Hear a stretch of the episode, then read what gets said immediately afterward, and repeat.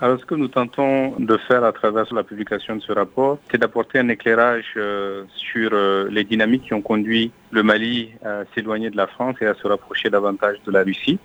Mais nous essayons aussi d'analyser euh, les risques et les conséquences de cet éloignement de la France et du rapprochement avec la Russie. Donc en gros, ce rapport examine de plus près le revirement stratégique opéré par le Mali à partir de juin-juillet 2021. Pensez-vous que le Mali s'isole à travers ses choix de partenaires? Alors, ce qu'on dit dans, le rapport, c'est qu'il y a effectivement un, piège que les autorités maliennes devraient chercher à, éviter, parce que au-delà du choix du, partenaire qui a bien entendu un impact sur euh, la coopération régionale, mais aussi la coopération internationale euh, du Mali, il y a aussi un certain nombre euh, de prises de, position, de postures qui ont engendré euh, des frictions entre les autorités maliennes et un certain nombre de partenaires occidentaux, mais aussi régionaux. Donc ce n'est pas euh, encore le, cas, donc il n'y a pas un isolement, mais euh, effectivement c'est un risque qui pointe à l'horizon et que le Mali ou que les autorités maliennes devraient chercher à, à, éviter à tout prix, parce que évidemment cela pourrait être préjudiciable